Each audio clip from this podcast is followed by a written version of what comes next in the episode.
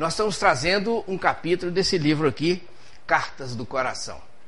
Esse livro foi escrito por espíritos diversos, na psicografia de Francisco Cândido Xavier, e a mensagem que nós estamos trazendo é o capítulo Confia Sempre, ditado pela benfeitora espiritual Maria F. de Souza. É muito comum nós vermos nessa mensagem, até naquelas pequenas, né, que são impressas, distribuídas, e ali consta às vezes meio-meio. Mas os benfeitores espirituais recebem as inspirações do manancial divino. Então não importa né, qual deles seja. Na, no índice desse livro consta essa irmã, Maria F. de Souza. Mas tem muitas mensagens aqui da Meimei, do Bezerra de Menezes, de vários irmãos maiores, né? Não tem problema. A nossa proposta é a gente ler a mensagem, depois nós vamos retornar lendo a mensagem aos pouquinhos e conversar a respeito. Né? É uma mensagem muito linda. E ela começou assim: confia sempre. Não percas a tua fé entre as sombras do mundo. Ainda que teus pés estejam sangrando, segue para a frente, erguendo-a por luz celeste acima de ti mesmo. Crê e trabalha. Esforça-te no bem e espera com paciência. Tudo passa e tudo se renova na terra, mas o que vem do céu, do céu permanecerá. De todos os infelizes, os que perderam a confiança em Deus e em si mesmos são os mais desditosos, porque o maior infortúnio é sofrer a privação da fé e prosseguir vivendo. Eleva, pois, o teu olhar e caminha. Luta e serve. Aprende e adianta-te. Brilha a alvorada além da noite. Hoje é possível que a tempestade te amarfanhe o coração e te atormente o ideal, aguilhoando-te com aflição ou ameaçando-te com a morte. Não te esqueças, porém, de que amanhã será outro dia. É muito linda, né? Essa mensagem. E a benfeitora, quando citou para nós a primeira, a segunda linha, ela começou dizendo assim: Não percas a tua fé entre as sombras do mundo. Ainda que os teus pés estejam sangrando, segue para a frente, erguendo-a por luz celeste acima de ti mesmo. E a gente fica pensando assim, né? Hoje nós estamos vivendo um período muito atribulado, né? Um período de transformação do planeta, de provas e expiações para regeneração.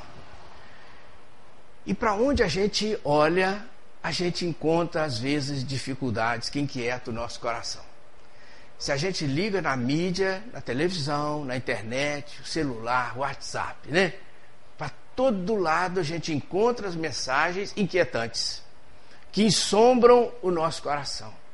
Então, o que ela vem nos alertando é para que Apesar de tudo isso, são situações que pelas quais todos nós vamos passar, a humanidade vai passar, faz parte desse momento de transformação. A gente não perca a fé. Porque quando a inquietação bate muito forte no nosso coração, às vezes a gente esquece, a gente esquece de que temos um Pai de misericórdia, que cuida de cada um de nós o tempo todo. Aquele filho que está longe, o marido que está trabalhando longe, ou a esposa que está trabalhando, ou que não chegou ainda, enfim. Deus está cuidando de cada um onde a gente esteja. Então é preciso a gente ter essa convicção. E quando a gente fala na convicção, me faz lembrar o Dr. Cressy Morrison. Porque o Dr. Cressy Morrison, ele foi presidente da Academia de Ciências de Nova York. E, e, e dentre muitas pesquisas que eles fizeram, ele relatou, ao sair da academia, que ele havia passado a acreditar em Deus. Porque quando ele entrou, ele era totalmente cético, não acreditava em Deus. Então, quando ele sai, ele declara uma série de razões pelas quais ele passou a acreditar em Deus. E tanto é que se a gente for na internet, nós vamos encontrar lá muitas razões do Dr. Cressy Morrison, só se colocar assim, razões Dr. Cressy Morrison passou a acreditar em Deus. Tem muitas, vai vir uma lista lá. Né? E o Eliseu F. da Mota Júnior, quando escreveu o livro Que é Deus, ele pediu, muito pertinente, né? A, a, as razões do Dr. Cresce, ele pediu autorização a esse irmão para inserir no livro dele Que é Deus, e foi autorizado. Então ele inseriu no livro Que é Deus, está lá as razões do Dr. Cresce Morrison, porque passou a acreditar em Deus. Divaldo Franco também solicitou autorização dele, né? E ele autorizou para que Divaldo citasse algumas razões, ou todas, né, nas suas conferências. Ele também autorizou, então Divaldo volta e meia cita é, de uma forma maravilhosa. Mas nós pegamos uma pequenininha para a gente trazer aqui para nós enriquecermos o coração. Porque ele começou dizendo que eles queriam entender como querem, né? A ciência, eles querem comprovar como foi criado o universo, eles querem comprovar algo espiritual com algo material. Mas tem que deixar que a ciência caminhe, é isso mesmo? É assim. Então, ele disse o seguinte: que eles verificaram que o início da vida é, ocorre num protoplasma. Aí ele mesmo pergunta assim: o que é um protoplasma? Aí ele diz assim: o protoplasma é uma gotícula gelatinosa, tão pequena, não é vista a olho nu, e é tão minúscula, ele diz assim, que numa cabeça de alfinete cabem 5 milhões de protoplasma. 5 milhões mesmo, de protoplasma numa cabeça de alfinete. E ele vai dizendo assim, que continuando a pesquisa, eles verificaram que existe no universo uma lei chamada de cissiparidade. O que, que é esta lei de cissiparidade?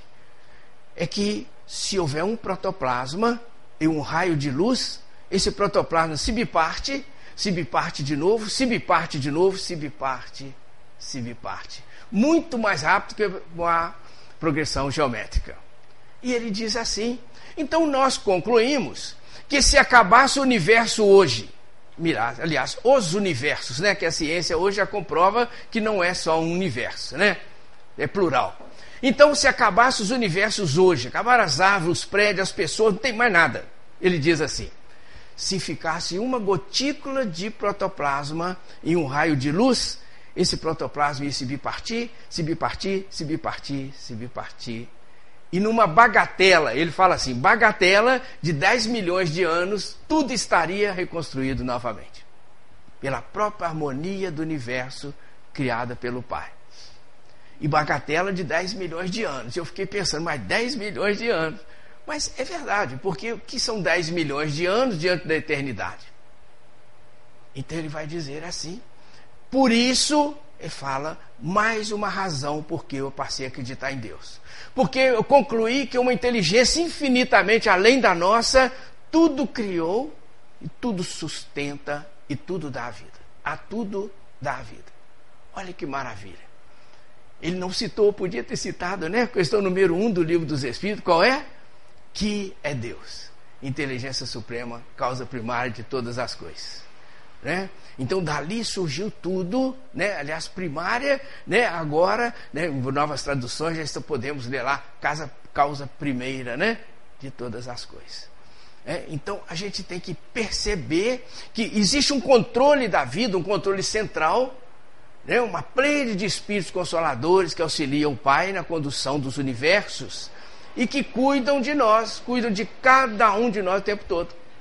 Então, apesar dessas dificuldades bater no coração, a gente não pode se deixar levar pela tristeza, pela melancolia, pela angústia, pela depressão, pelos problemas emocionais. Temos que manter em equilíbrio, tal qual Emmanuel nos falou ali questão, na, na mensagem 72 ou 71, né, Renato? Né? Maravilhosa, de que o Senhor Jesus é o caminho, é o que permanece. A gente não pode descuidar disso, não é? Bom, mas a gente precisa avançar. E quando ela diz assim para nós, ainda que teus pés estejam sangrando, segue para a frente, erguendo-a a fé, né, por luz celeste. A gente lembra de Paulo apóstolo. Paulo já diz assim, né, levanta as mãos cansadas e os joelhos desconjuntados. É seguir em frente, é levantar a cabeça, agora está difícil, daqui a pouco vai estar tá melhor. Hoje está difícil, amanhã vai estar tá muito melhor. Não podemos deixar abater. Por isso que ela diz: ainda que os pés estejam sangrando, ergue a, a fé por luz celeste acima de ti mesmo. Segue em frente, não se deixe abater. Mas ela falou uma outra é, citação aqui maravilhosa que ela diz assim: crê e trabalha. Crê e trabalha. Isso é maravilhoso. É? Porque os Espíritos falam no, no livro dos Espíritos assim: trabalho é tudo que é útil. Tudo que é útil é trabalho. Então nós estamos todo mundo trabalhando agora, todos nós estamos trabalhando. Graças a Deus. Né? Porque a gente veio aqui no centro, né? encarnados e desencarnados, né? e estamos estudando, estamos trabalhando a nossa evolução. E como nós somos um todo, né? tudo no universo está interligado, não existe nada separado ou individualizado, tudo é um todo. Né? Nós, trabalhando a nossa evolução, nós estamos ajudando o todo. Se eu dificulto a minha evolução, eu estou dificultando o todo. Então, eu estou trabalhando pelo meu progresso e pelo progresso da humanidade.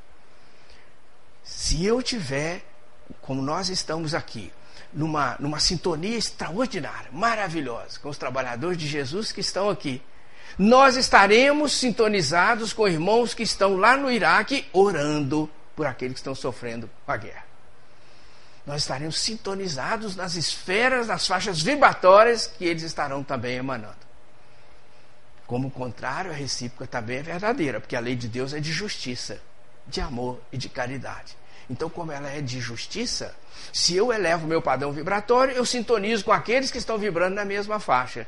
Se eu abaixo meu padrão vibratório, eu sintonizo com aqueles que estão vibrando na mesma faixa. Ora eu fico muito bem, ora eu posso ficar muito mal. Porque a lei é de justiça.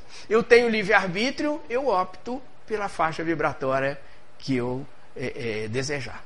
Não é? Daí o cuidado, a atenção que a gente tem que ter. Mas quando ela fala assim, crê e trabalha, me chama muita atenção um fato que o Divaldo fala, né, conta na sua, nas suas conferências, que registra no nosso coração, não só registra, mas determinadas citações ficam esculpidas no nosso coração. Não vai apagar jamais. E eu espero que a mensagem fique esculpida também de todos nós, né? Quando ele fala assim nessa questão do trabalho. Porque ele fala que o Simão Pedro, o Simão, né, estava na casa do caminho, trabalhando é, é, para atender aqueles irmãos necessitados, que a Casa do Caminho, né, fundada logo após o retorno de Jesus à pátria espiritual, que ele socorria os irmãos necessitados, sofredores, todos nós sabemos, né? Aqueles irmãos chagados, os coxos, os paralíticos, se lá chegassem, enfim. Eles atendiam. Então, certo dia à tarde, ele estava lá conversando com madames da sociedade que eh, ajudavam a manter a casa do caminho, à tarde. E de repente entra uma mulher, uma senhora, com o cabelo todo desgrenhado, em desabalada corrida, empurra a porta e entra na, na casa do caminho. E o Simão ficou dividido. Ele não sabia se deixava as madames, atendia aquela senhora, se deixava aquela senhora esperando e, continuava a conversa com as madames. Afinal, elas que mantinham a casa do caminho financeiramente. Porque existia uma lei que quando os perseguidores estivessem perseguindo alguém, se essa pessoa entrasse numa casa, numa residência, eles não podiam entrar atrás. Eles podiam esperar lá fora, se ele saísse, mas eles não podiam entrar na residência. Então assim tinha acontecido com aquela senhora, estava perseguindo, ela entrou correndo para dentro da casa do caminho. O Simão, sem saber o que fazer, foi para a parte íntima da casa orar, fazer uma prece. Quando ele começou a fazer uma prece, aparece do lado do Simão Jesus. Jesus chega e fala com ele o que foi, Simão. E ele fala assim: ah, Senhor, aquela mulher lá na sala, eu não sei o que faço. Porque Jesus é assim, ele sabe tudo, mas ele bota a gente para pensar, né? A gente tem que refletir. Porque ele só falar o que é para a gente fazer, nós não temos mérito. Né? Então, Jesus, ele falou: aquela mulher, não sei o que faço. Jesus silenciosamente começou a caminhar em direção à sala. E ele, falou, mas ele se levantou, Senhor, onde o senhor vai? Ele fala assim: vou atender aquela irmã necessitada. Já não era aquela mulher, né? Já era uma irmã necessitada. Aí ele foi rapidamente, passou na frente de Jesus e Jesus então se dilui, se desmaterializa, volta ao seu reino de luz. E o Simão foi e atendeu aquela senhora. Levou aquela senhora para a parte íntima da casa, conversou, deve ter feito um diálogo fraterno, né? Atendimento fraterno. Levou, conversou com aquela irmã. Quando ele voltou com aquela senhora para a sala, mais da metade das madames já tinham ido embora. Que ama ninguém. Então diz a grande mensagem assim, não é? Que apesar das madames terem ido embora, nunca mais voltaram na casa do caminho, jamais faltou um centavo na casa do caminho para atender os necessitados. Porque o trabalho é de Deus. O trabalho é da equipe espiritual, não é nosso. A assistência não falta jamais. E volta e meia nós encontramos exemplos, que poderíamos citar muitos aqui, né? mas não é o nosso foco, de fatos como este, fatos que os recursos jamais faltam quando nos dedicamos ao trabalho do bem. Porque o trabalho é de Deus.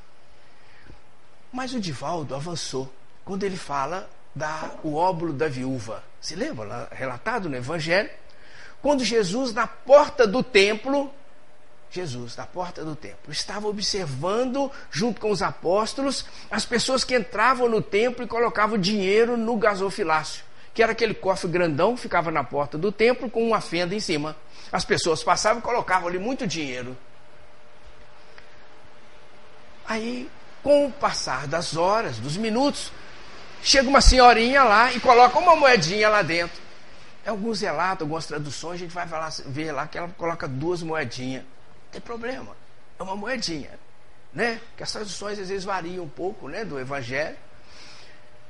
Jesus então chama os apóstolos e fala assim: Na verdade eu vos digo, aquela pobre viúva deu muito mais do que todos os outros, porque ela doou aquilo que lhe fazia falta, tudo que ela tinha, e os outros deram do que lhe sobejava, e não fazia falta. Mas algo extraordinário estava para acontecer. As atividades do templo estavam terminando e todas as pessoas foram saindo do templo, inclusive Jesus com os apóstolos.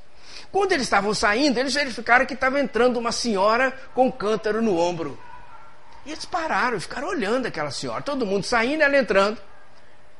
Diz a mensagem, segundo Divaldo lá, é, na tradição cristã, conta-se muito é, enfaticamente essa, essa passagem. Quando eles ficaram observando, ele disse que aquela senhora foi entrando no templo, entrando no templo, e eles ficaram. Quando chegou lá no final, que lá eles chamam de local sagrado. Aquela senhora chega naquele local, tirou o cântaro do ombro com muito cuidado, colocou no chão, pegou um pano de chão e molhou no, na água do cântaro e passava naquele espaço. Molhava de novo e passava. E aí Jesus então vira para os apóstolos e fala assim: na verdade, eu vos digo, aquela ali, aquela senhora, deu muito mais do que todos os outros porque ela não tinha o que doar, ela doou a si mesma. Ela doou os seus braços. É maravilhoso. Quando a benfeitora espiritual nos chama atenção, crê e trabalha, essa mensagem nos vem à mente. Porque o trabalho, o problema não é eu trabalhar, o problema é como eu trabalho. O problema não é como eu limpo a cadeira, não é limpar, aliás, não é limpar a cadeira, é como eu limpo a cadeira. Porque eu posso limpar a cadeira e falar, nossa, está na minha hora, eu, puxa vida, me pediram, o presidente pediu para eu limpar a cadeira. É uma situação. A outra fala, não, eu vou limpar essa cadeira, né? o meu tempo está curto, mas eu vou me doar na limpeza dessa cadeira, porque vai vir um irmão que vai utilizá-la. É diferente. O problema não é, na hora que eu estou fazendo a minha compra no supermercado, comprar uma lata de óleo e trazer, porque o centro tem as famílias que vêm aqui buscar consolo assim como nós, mas também precisam de ajuda material ainda, não é? Então é importante eu comprar lata de óleo e trazer para o centro ou o quilo de feijão. Mas o problema não é eu comprar lata de óleo, é a vibração que eu vou colocar naquela lata de óleo. Porque se a gente for numa família, como tem na nossa casa, uma família que tem lá nove crianças, onze crianças, e na hora do lanche ou na hora da comida, ainda chega, tem lá o, o, o pai a mãe, o vô e a avó, aí chega o genro, né? Chega a nora. Imagine, eu dou um quilo de feijão. Aí eu entrego para aquela família. Quantos dias será que vai durar aquele quilo de feijão quando cozinhar? Né? Vai durar minutos, horas. Mas o problema é que a vibração que eu coloco naquele feijão que eu estou doando é que vai dar bom ânimo àquela família para a mãe amanhã cedo procurar uma faxina, o marido procurar uma capina, o, o filho mais velho começar a estudar com mais responsabilidade, enfim. É aquela vibração é que vai dar motivação às pessoas. Então é muito importante no momento da, da, da doação eu doar com a vibração de amor. Eu vou doar porque vai ser útil para os meus irmãos. Então, é fundamental. Então, quando ela fala aqui, porque o espírito superior, ele tem uma capacidade de síntese muito grande. Então, às vezes, em duas palavras, tal qual ela colocou que crê e trabalha, ele está falando livros para nós, que se nós formos pesquisar, nós vamos encontrar em todas as obras da doutrina, vamos fazer link com o evangelho, com todas as obras, porque a mensagem é de Deus. E a mensagem de Deus, ela vai ao infinito, ou melhor, ela vai além do infinito. Em todos os lugares em todos os degraus da evolução. Porque a mensagem ela tem como estrutura básica o amor e o amor que sustenta os universos. A mensagem de Deus, né? Então é, é, isso me faz lembrar uma mensagem que o benfeitor espiritual Vicente de Paulo, né, que é a igreja dominante chama de São Vicente de Paulo, a gente não usa essa nomenclatura porque são espíritos puros, né, alcandorados. Mas se a gente falar também Vicente de Paulo, às vezes alguém pode ficar pensando, é o meu vizinho, né? Não é. Então ele fala São Vicente de Paulo. São Vicente fala assim, né? A caridade é a própria virtude do Criador, dada por ele à criatura. A caridade. Mas é a caridade doação Caridade material é muito importante também. Tanto é que tem um item no, no Evangelho segundo o Espiritismo, no capítulo 13, né, que vai falar para nós da caridade moral, material e moral. Então é muito importante também. Mas a caridade é, é, moral é que vai fazer desabrochar o nosso sentimento. E o grande problema nosso, pelo qual hoje a humanidade sofre tanto, todos nós temos tanta dificuldade, é porque falta colocar o sentimento no coração para que os nossos corações estejam interligados, né? exercitando a fraternidade, a solidariedade. Então, tudo que vem ocorrendo, às vezes é uma campainha nos chamando, olha, nós precisamos interligar um com o outro, conectar um com o outro, com o amor de Jesus. No meio, o amor de Jesus conduzindo tudo. Né? Bom, disse a benfeitora espiritual para nós, olha o que ela fala mais. esforça-te no bem, espera com paciência. Então, cada frase nós vamos comentar, né? Se a gente puder ficar até meia-noite aqui hoje, né? Porque eles sintetizam, eles falam muita coisa numa frase. Quando ela fala assim, olha, esforça-te no bem, espera com paciência. A gente falou do esforço no bem, né? Agora, falamos muito do trabalho, da importância e tudo mais. Mas esse espera com paciência nos remete ao Evangelho novamente, né? porque Jesus é a base. E eu cito isso com muita alegria quando falo a base. Sabe por quê? Porque nós estávamos precisando da nossa casa, aliás, uma casa amiga, né, estava precisando de uma grade de temas né, para é, é, é, dar início à, à pré-mocidade. Ia começar o estudo com a pré-mocidade, eles não sabiam direito por onde começar. Tem uma grade de tempo para nos arrumar? Temos sim. Então eu procurei o nosso o, o diretor da nossa, da nossa mocidade, né, do DEG, é, que é um jovenzinho e tal, e perguntamos para ele assim, se tem uma grade do para preparar uma grade para nós, para a gente levar para casa, Pô, senhor Geraldo, vamos fazer assim, vou preparar, é, mas eu vou começar da base da base.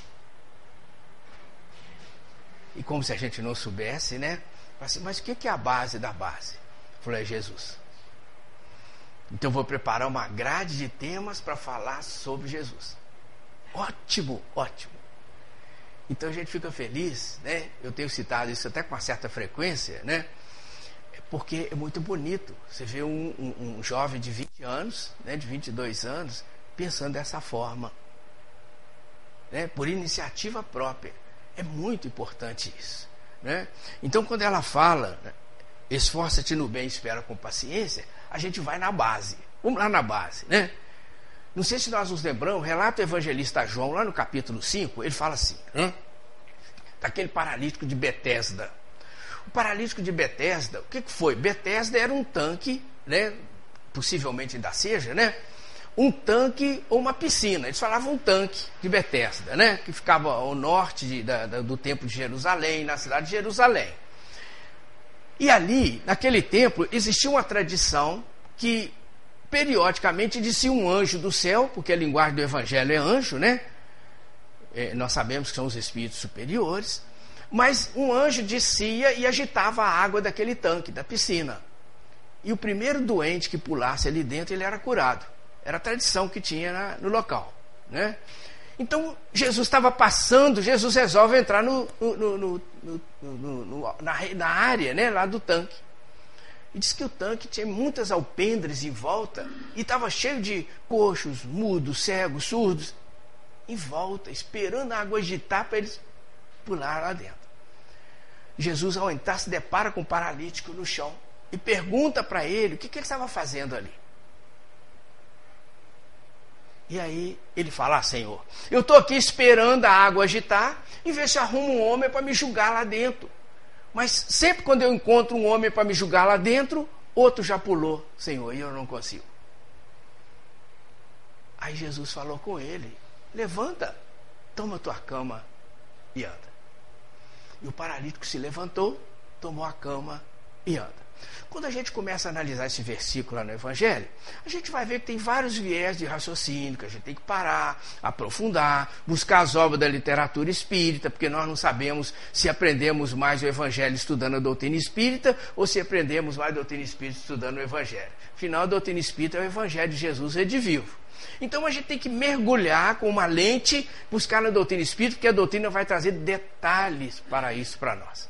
Então vai, a doutrina vai mostrar para nós que quando Jesus fala com ele, toma tua cama, em outras palavras, Jesus queria alertá-lo. Levanta, toma as suas dificuldades. É aquela mulher difícil mesmo que está lá em casa, é aquele filho difícil, é o marido difícil mesmo que está lá em casa. Vamos junto, vamos dar o braço e vamos juntos. É o papai difícil de me ouvir, filho, vamos junto, vamos dar o braço.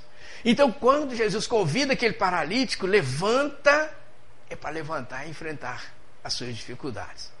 Toma a tua cama, toma todas as dores, as dificuldades, levanta a cabeça, não desanima, porque tudo passa.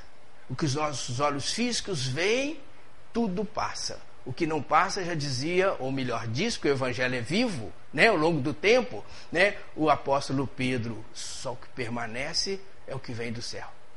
Só as palavras do Senhor, diz o apóstolo lá, permanece para sempre. Então a gente tem que perceber, falar, não, eu vou em frente. E aquele paralítico levantou-se então, né, e seguiu em frente. Então, a maravilha quando ela fala espera com paciência. E quando fala espera com paciência, por que nos remetemos lá à cura do paralítico? Porque o evangelista vai dizer assim: e aquele homem era doente, paralítico, há 38 anos. 38 anos, sem esmorecer. E a gente tem que perceber isso, a gente tem que colocar isso na nossa vida, porque é muito comum a gente vir ao centro espírita um mês, dois meses, quando não falar, não, nem vamos falar um dia ou dois dias, né? Falar um mês, dois meses, seis meses, um ano, né? E falar assim, poxa, eu já tenho um ano que eu estou vindo no centro espírita aqui, não resolve o meu problema. Porque a gente não percebeu a doutrina espírita. Porque o Evangelho de Jesus, ele traz a ciência para nós de fora. Porque nós estamos tomando ciência. Mas nós é que temos que fazer desabrochar a consciência, que é de dentro para fora. É um botão de rosas ó, que vai abrindo assim. Então quem tem que mudar sou eu. Ela me esclarece, me fortalece, me dá coragem, me dá assistência. Eu oro, os amigos espirituais chegam logo junto e me ajudam. Mas eu é tenho que mudar. Né? A rota, quem tem que mudar somos nós. Então, o caminho quem tem que mudar somos nós. Aí a gente começa a perceber, fala, opa, eu estou indo para uma curva aqui que aí embaixo tem uma depressão no solo aqui, meu carro vai dar problema. Deixa eu mudar. Né? É a gente que tem que exercer essa mudança a cada dia, a cada minuto, a cada segundo. E quando a gente muda, é, a mudança nossa, de cada um de nós, ela é muito tênue, ela, ela é imperceptível. Eu costumo dizer que é como o, o, o arco-íris, que a gente não sabe onde tem, começa a cor é, é, rosada a, ou termina o azul. Né? É muito tênue. Mas com o passar do tempo, um mês, dois meses, um ano, dois anos, a gente começa, somou cada mudança de, de cada dia, quando o esforço é constante, e a gente começa a perceber assim, não é que eu já estou conseguindo ser mais paciente? Não é que eu já estou conseguindo ouvir melhor o meu filho, ouvir melhor o meu pai? Não é que eu já estou ouvindo e não aceitando, mas pelo menos somando com a minha maneira de pensar e tirando uma média? Porque a gente vai mudando aos poucos. E é nessa mudança que a gente vai caminhando. O convite de Jesus, aliás, falando um, um, uma citação muito linda, quando eu falo nessa mudança lenta, gradativa, é, eu é, é, me lembro, me vem sempre à mente, é muito bonito, quando Allan Kardec fala, e ontem nós citamos no outro centro, né, talvez o Marcos vá lembrar, que Allan Kardec fala no livro Obras Póstumas, ele fala assim: não existe, não existe enfermidade e saúde depois sem a convalescença no meio. É bonita a citação dele. E muito real. Porque todo doente que passa por uma cirurgia, às vezes por dias internado, quando ele volta para casa e vai se recuperar, é preciso que ele tenha um tempinho de, de paciência, de andar mais devagar, de se alimentar uma alimentação mais apropriada, os remédios no horário, não é isso mesmo? É o período de convalescença. E a nossa evolução é assim também. Não é? Nós não somos, mas estamos doentes nesse planeta de provas e expiações, buscando galgar o planeta de regeneração. Então, se nós não estamos doentes, nós estamos em convalescença, com certeza. Então é preciso a gente não esmorecer, mas caminhar. Um pouco mais, um pouco mais, um pouco mais, né? Quando ela diz ainda para nós aqui, olha que maravilha, tudo passa e tudo se renova na terra, mas o que vem do céu permanecerá. Aliás, citamos há pouco aqui o apóstolo Pedro, né? Tudo que vem do céu permanecerá. Nós temos que acreditar na mensagem de Jesus. Quando Jesus fala assim, eu sou o caminho, a verdade, a vida, a gente tem que acreditar. Não é? O Paulo Apóstolo fala assim: o amor é o único caminho. É seguir o caminho. Porque às vezes a gente fica meio titubeante. Né? Não podemos titubear. Quando ela diz aqui o que vem do céu permanecerá, que na terra tudo passa, e tudo vai se renovando. Tudo vai se transformando. Basta a gente olhar no nosso bairro, não precisa ir muito longe. A gente vai no nosso bairro, né, e de repente tinha uma casa numa esquina, a gente fala, ah, mas cadê a casa? Já foi demolido. Acontece com vocês? Comigo acontece, volta e meia, gente acontece. No centro da cidade, a gente fala, mas tinha uma casa aqui, agora já tem um prédio no lugar, se a gente passa algum tempo sem passar por ali. Constantemente.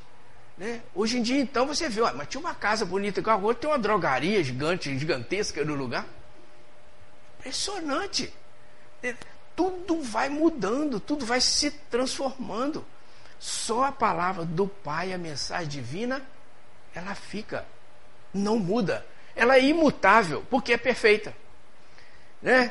As leis humanas, todo dia estão criando as leis aí. Os contadores já não sabem mais o que, que faz para seguir tanta lei, tanta normatização, os advogados e tudo mais, né? Os economistas vão puxar a brasa aí, né? Porque é, é, é, é muita mudança. Porque nós estamos buscando, tentando acertar. Mas a lei de Deus não muda nunca. Ela é estável, é tranquila. E nós é que vamos caminhando, buscando um caminho, é, cada hora um caminho melhor, né? e nem sempre a gente acerta. Mas, com certeza, o objetivo é, é buscar o acerto, né?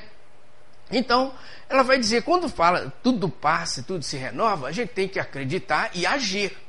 Esse acreditar e agir, eu estava ouvindo uma mensagem do Momento Espírita do Paraná, muito bonita, e simples, né? curtinha, mas muito, um conteúdo muito rico.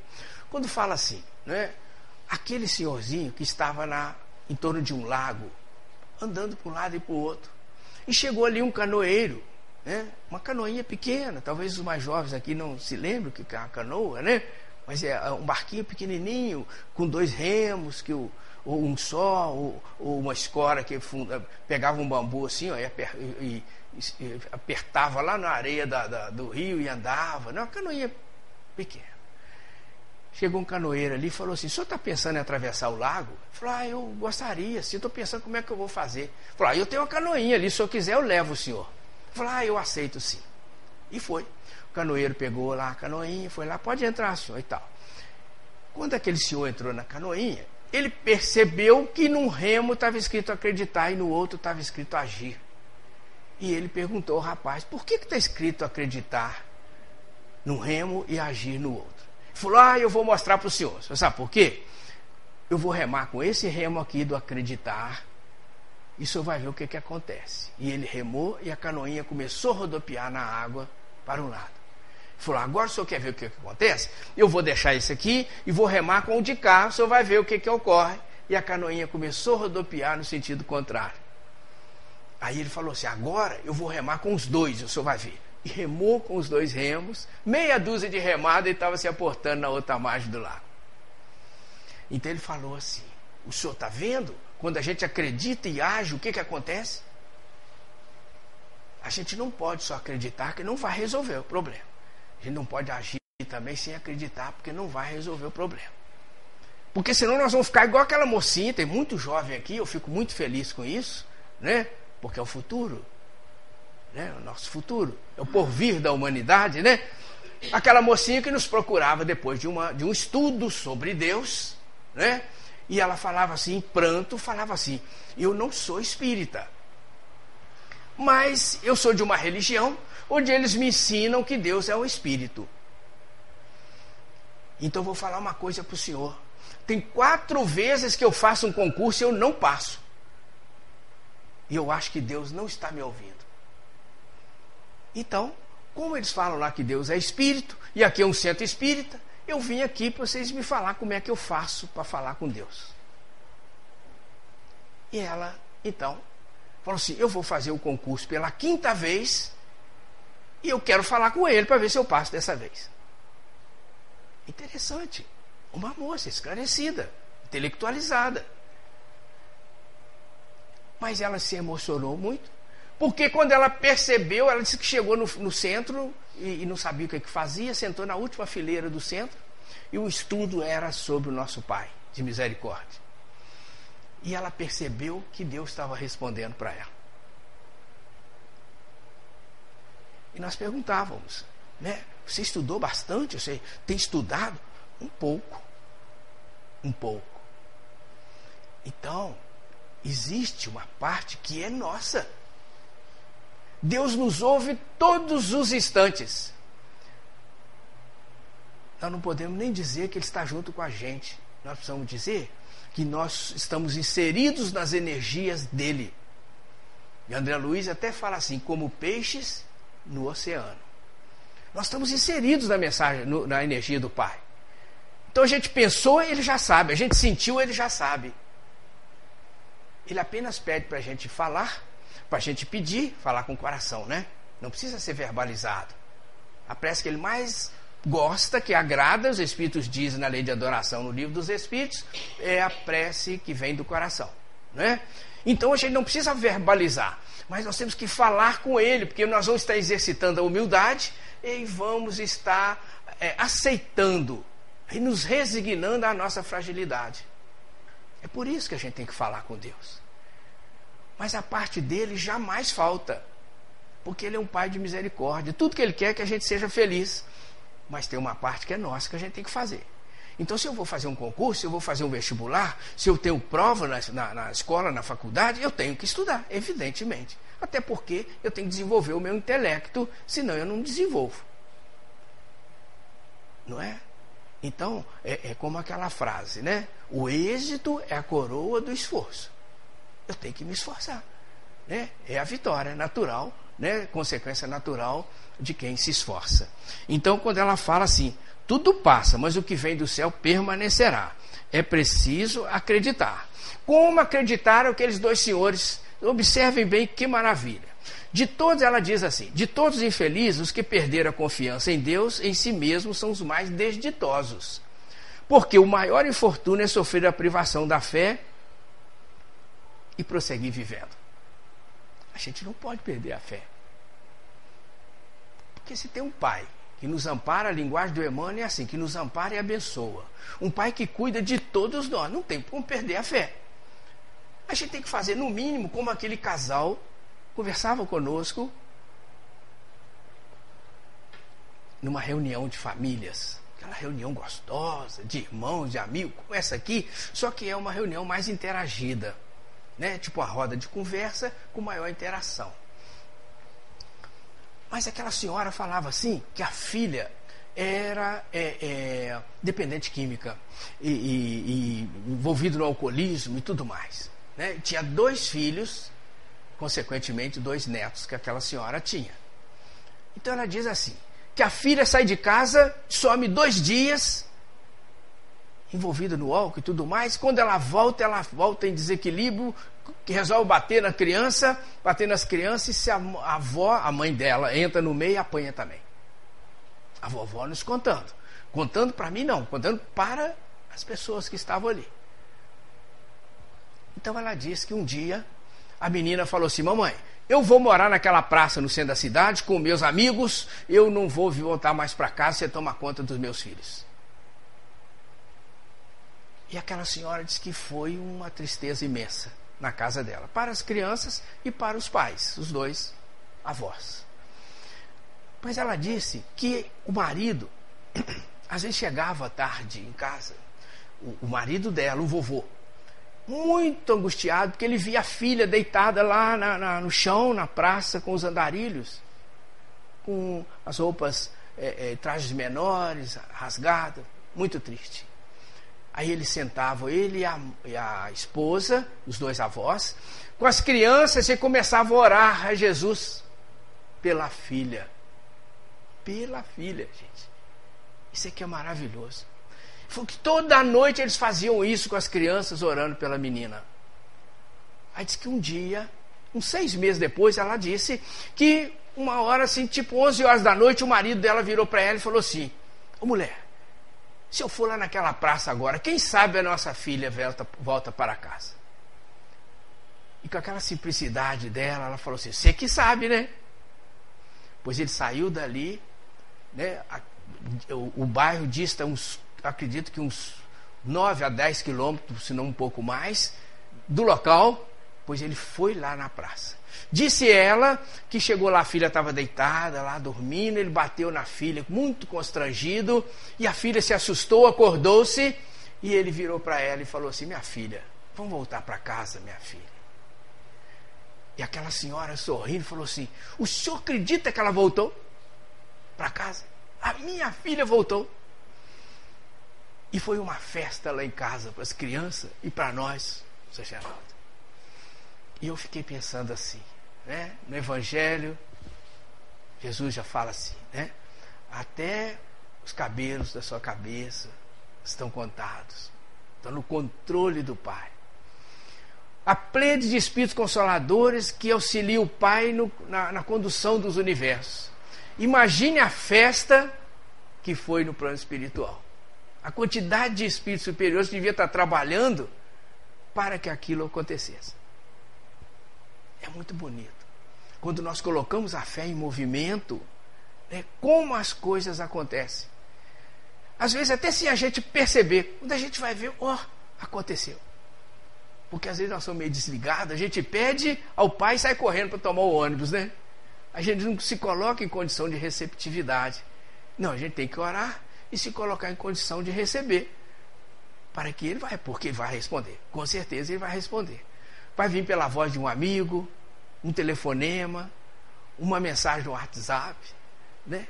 Vai vir a resposta, com certeza. Então, é preciso a gente agora aquele que não tem fé, como ela diz aqui, que não acredita, são realmente infelizes. Mas é preciso acreditar. Não tem razão para a gente não acreditar. Basta dizer que nós temos um corpo físico cedido pelo Pai nessa encarnação e teremos tantos outros quantos necessitarmos, como já tivemos tantos outros em encarnações passadas, por bênção de Deus. Mesmo que a gente não tenha agradecido, Ele doa para a gente a si mesmo. Mesmo que nós não agradeçamos o ar que nós estamos respirando, Ele doa o ar a si mesmo. Mesmo que nós não agradeçamos que os nossos rins estão filtrando o sangue todo do nosso corpo a cada 50 minutos, a gente não agradece ou nem sabe, ele continua doando assim para a gente. Que isso é a virtude de Deus, que é o amor, é a caridade, né? Diz a mentora espiritual, nós temos que ir concluindo, vamos ler um trechinho até maior agora, né? Quando ela diz assim: Eleva, pois, o teu olhar e caminha. Eleva o olhar e caminha Luta e serve. Aprende e adianta-te. Aí a gente vai lá no capítulo 6 do Evangelho segundo o Espiritismo, onde o Espírito e Verdade já diz o que para nós? Amai-vos, eis o primeiro ensinamento, instruí-vos o segundo. Instruí-vos. Então é por isso que a gente tem a oportunidade de pegar livro emprestado da Casa Espírita, de comprar livros espíritas, porque eles estão ligados ao Evangelho, para que a gente aprenda um pouco mais. E se fortaleça, se esclareça, né? esparja as sombras que estão no nosso interior e deixe entrar a luz. É aquele esforço, mas é o esforço de cada dia. Né? É o que compete à nossa parte. Então ela fala: aprende e adianta-te. Cada vez que eu aprendo algo novo, eu estou dando um passo à frente. Cada vez. Brilha alvorada além da noite. Hoje é possível que a tempestade te amarfanhe o coração e te atormente o ideal aguilhoando-te com aflição ou ameaçando-te com a morte. Não te esqueças, porém, de que amanhã será outro dia. A gente não pode esquecer de que daqui a pouco vai passar e tudo vai estar maravilhoso, né? A Joana de Anjos, ela fala assim pra gente, né? Com quanto um minuto para meia-noite seja a noite plena, olha o que a Joana fala. Seja a noite plena, meia-noite um já é a aurora de um novo dia. Ela poderia ter dito um segundo para meia-noite, meia-noite um segundo. Porque é a mudança. A mudança, tudo muda. A natureza ela vai mudando. Tem flores que emuchecem à noite, mas tem outras que desabrocham à noite. Porque é da natureza. Tem pássaros, e muitos, né? Que chega a, a, a noite, vai se aproximando e eles começam a buscar o ninho na algazarra das árvores. Mas enquanto uns estão buscando o ninho, outros estão acordando e vindo para a noite. E se alimentam na caça noturna. Tudo é assim, vai mudando. E a nossa vida também é assim. Cada momento que eu acho que está muito difícil, de repente eu vou perceber o sol já começa a brilhar. Já mudou. Porque Deus é assim. Ele cuida de cada criatura, porque todos são filhos dele, por isso que nós somos irmãos. Cuida de cada um todos os minutos. A gente não pode deixar se esmorecer. E quando fala assim, né, eu me lembro muito, bate ao meu coração aquela passagem do Evangelho, relatada lá por Marcos, eu acho, até anotei aqui, e parece que o evangelista Marcos, no capítulo 10, né? O cego de Jericó. Vocês se lembram, todos nós lembramos dessa passagem do cego de Jericó, mas tem um detalhe que às vezes a gente esquece. Porque o cego ele estava esmolando lá na calçada né? Vai Jesus passando com a sua comitiva, os apóstolos e tudo mais. E ele pergunta para as pessoas o que estava acontecendo, que estava um burburinho e tudo mais. Eles falam assim: ah, eu estou resumindo né, com as minhas modestas palavras, né? E alguém diz para ele assim: ah, Jesus de Nazaré que está passando com seus apóstolos, né? Ou seus discípulos. E ele começou a gritar: Jesus, filho de Davi, tem misericórdia de mim. Você lembra? Jesus, filho de Davi. E as pessoas mandavam ele se calar. Quanto mais eles mandavam ele se calar, mais alto ele gritava: Jesus, filho de Davi. vai dizer o evangelista que Jesus para e pergunta o que, que estava acontecendo. Como se Jesus não soubesse, né? Que Jesus coloca a gente para raciocinar, né? O que estava acontecendo? Falaram, ah, é um cego que está esmolando ali, está pedindo ajuda. Jesus para, manda que tragam o cego. O evangelista relata assim: que ele lança de si a capa. Ele tinha uma capa que lhe dava direito a esmolar, questão lá do poder público, que nós não vamos entrar muito em detalhe nesse instante. Mas ele lança de si a capa e vai até Jesus. Quando ele chega na frente de Jesus, o que é que Jesus faz com ele? Pergunta para ele assim: O que queres que eu te faça? É muito lindo. Imaginem, o cego grita por Jesus, estava na calçada, Jesus manda que levem o cego até ele, o cego chega na frente de Jesus e Jesus pergunta o cara o que, que ele quer. Não é? E ele vai dizer para Jesus assim: Senhor, que eu tenha vista. É o que ele fala para Jesus. Quando nós estudamos essa passagem, muito ligeiramente assim, agora, muito superficialmente, né? Estudando essa passagem, a gente vai perceber que Jesus, ao perguntar para ele o que queres que te faça, Jesus queria acionar dentro dele que ele desabrochasse a fé. A vontade. Nós temos que ter vontade. Perceber o agir como é.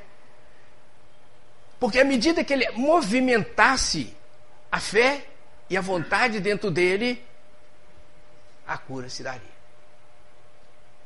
Então, a pedagogia divina, né? A metodologia divina de Jesus. Então Jesus pergunta: que queres que eu faça? E ele vai dizer que eu tenha vista. O que, que Jesus diz para ele? Será que nós nos lembramos? Jesus fala para ele assim: seja feito conforme a tua fé. Olha que maravilha. Seja feito conforme a tua fé. Então nós não podemos deixar nos abater. É levantar a cabeça ter fé e seguir em frente. Sabe o que, que o evangelista fala depois de tudo isso, desse relato? Sabe o que ele, que ele falou? E o cego viu e seguiu Jesus pelo caminho. Olha só. Ele viu e seguiu Jesus pelo caminho. Eu sinto é, que aos pouquinhos a gente vai tentando, depois de um estudo desse, né, a gente tirar sombras dos nossos olhos, do nosso coração, né, começar pelo meu, né, tirando as sombras, enxergando um pouquinho mais. E o desafio, o grande desafio depois dessa mensagem, né, é a gente seguir Jesus pelo caminho. Não é? É um caminho que exige esforço, exige coragem, né? É a porta estreita de que Jesus fala, né? Mas com certeza a coroa do êxito estará nos esperando, porque o êxito é a coroa do esforço. E a gente precisa avançar. Um pouco mais, um pouquinho mais, um pouquinho mais agora, daqui a pouco, mais um passo, né? E seguir Jesus pelo caminho, tal como aconteceu com nosso irmão, né, o cego de Jericó.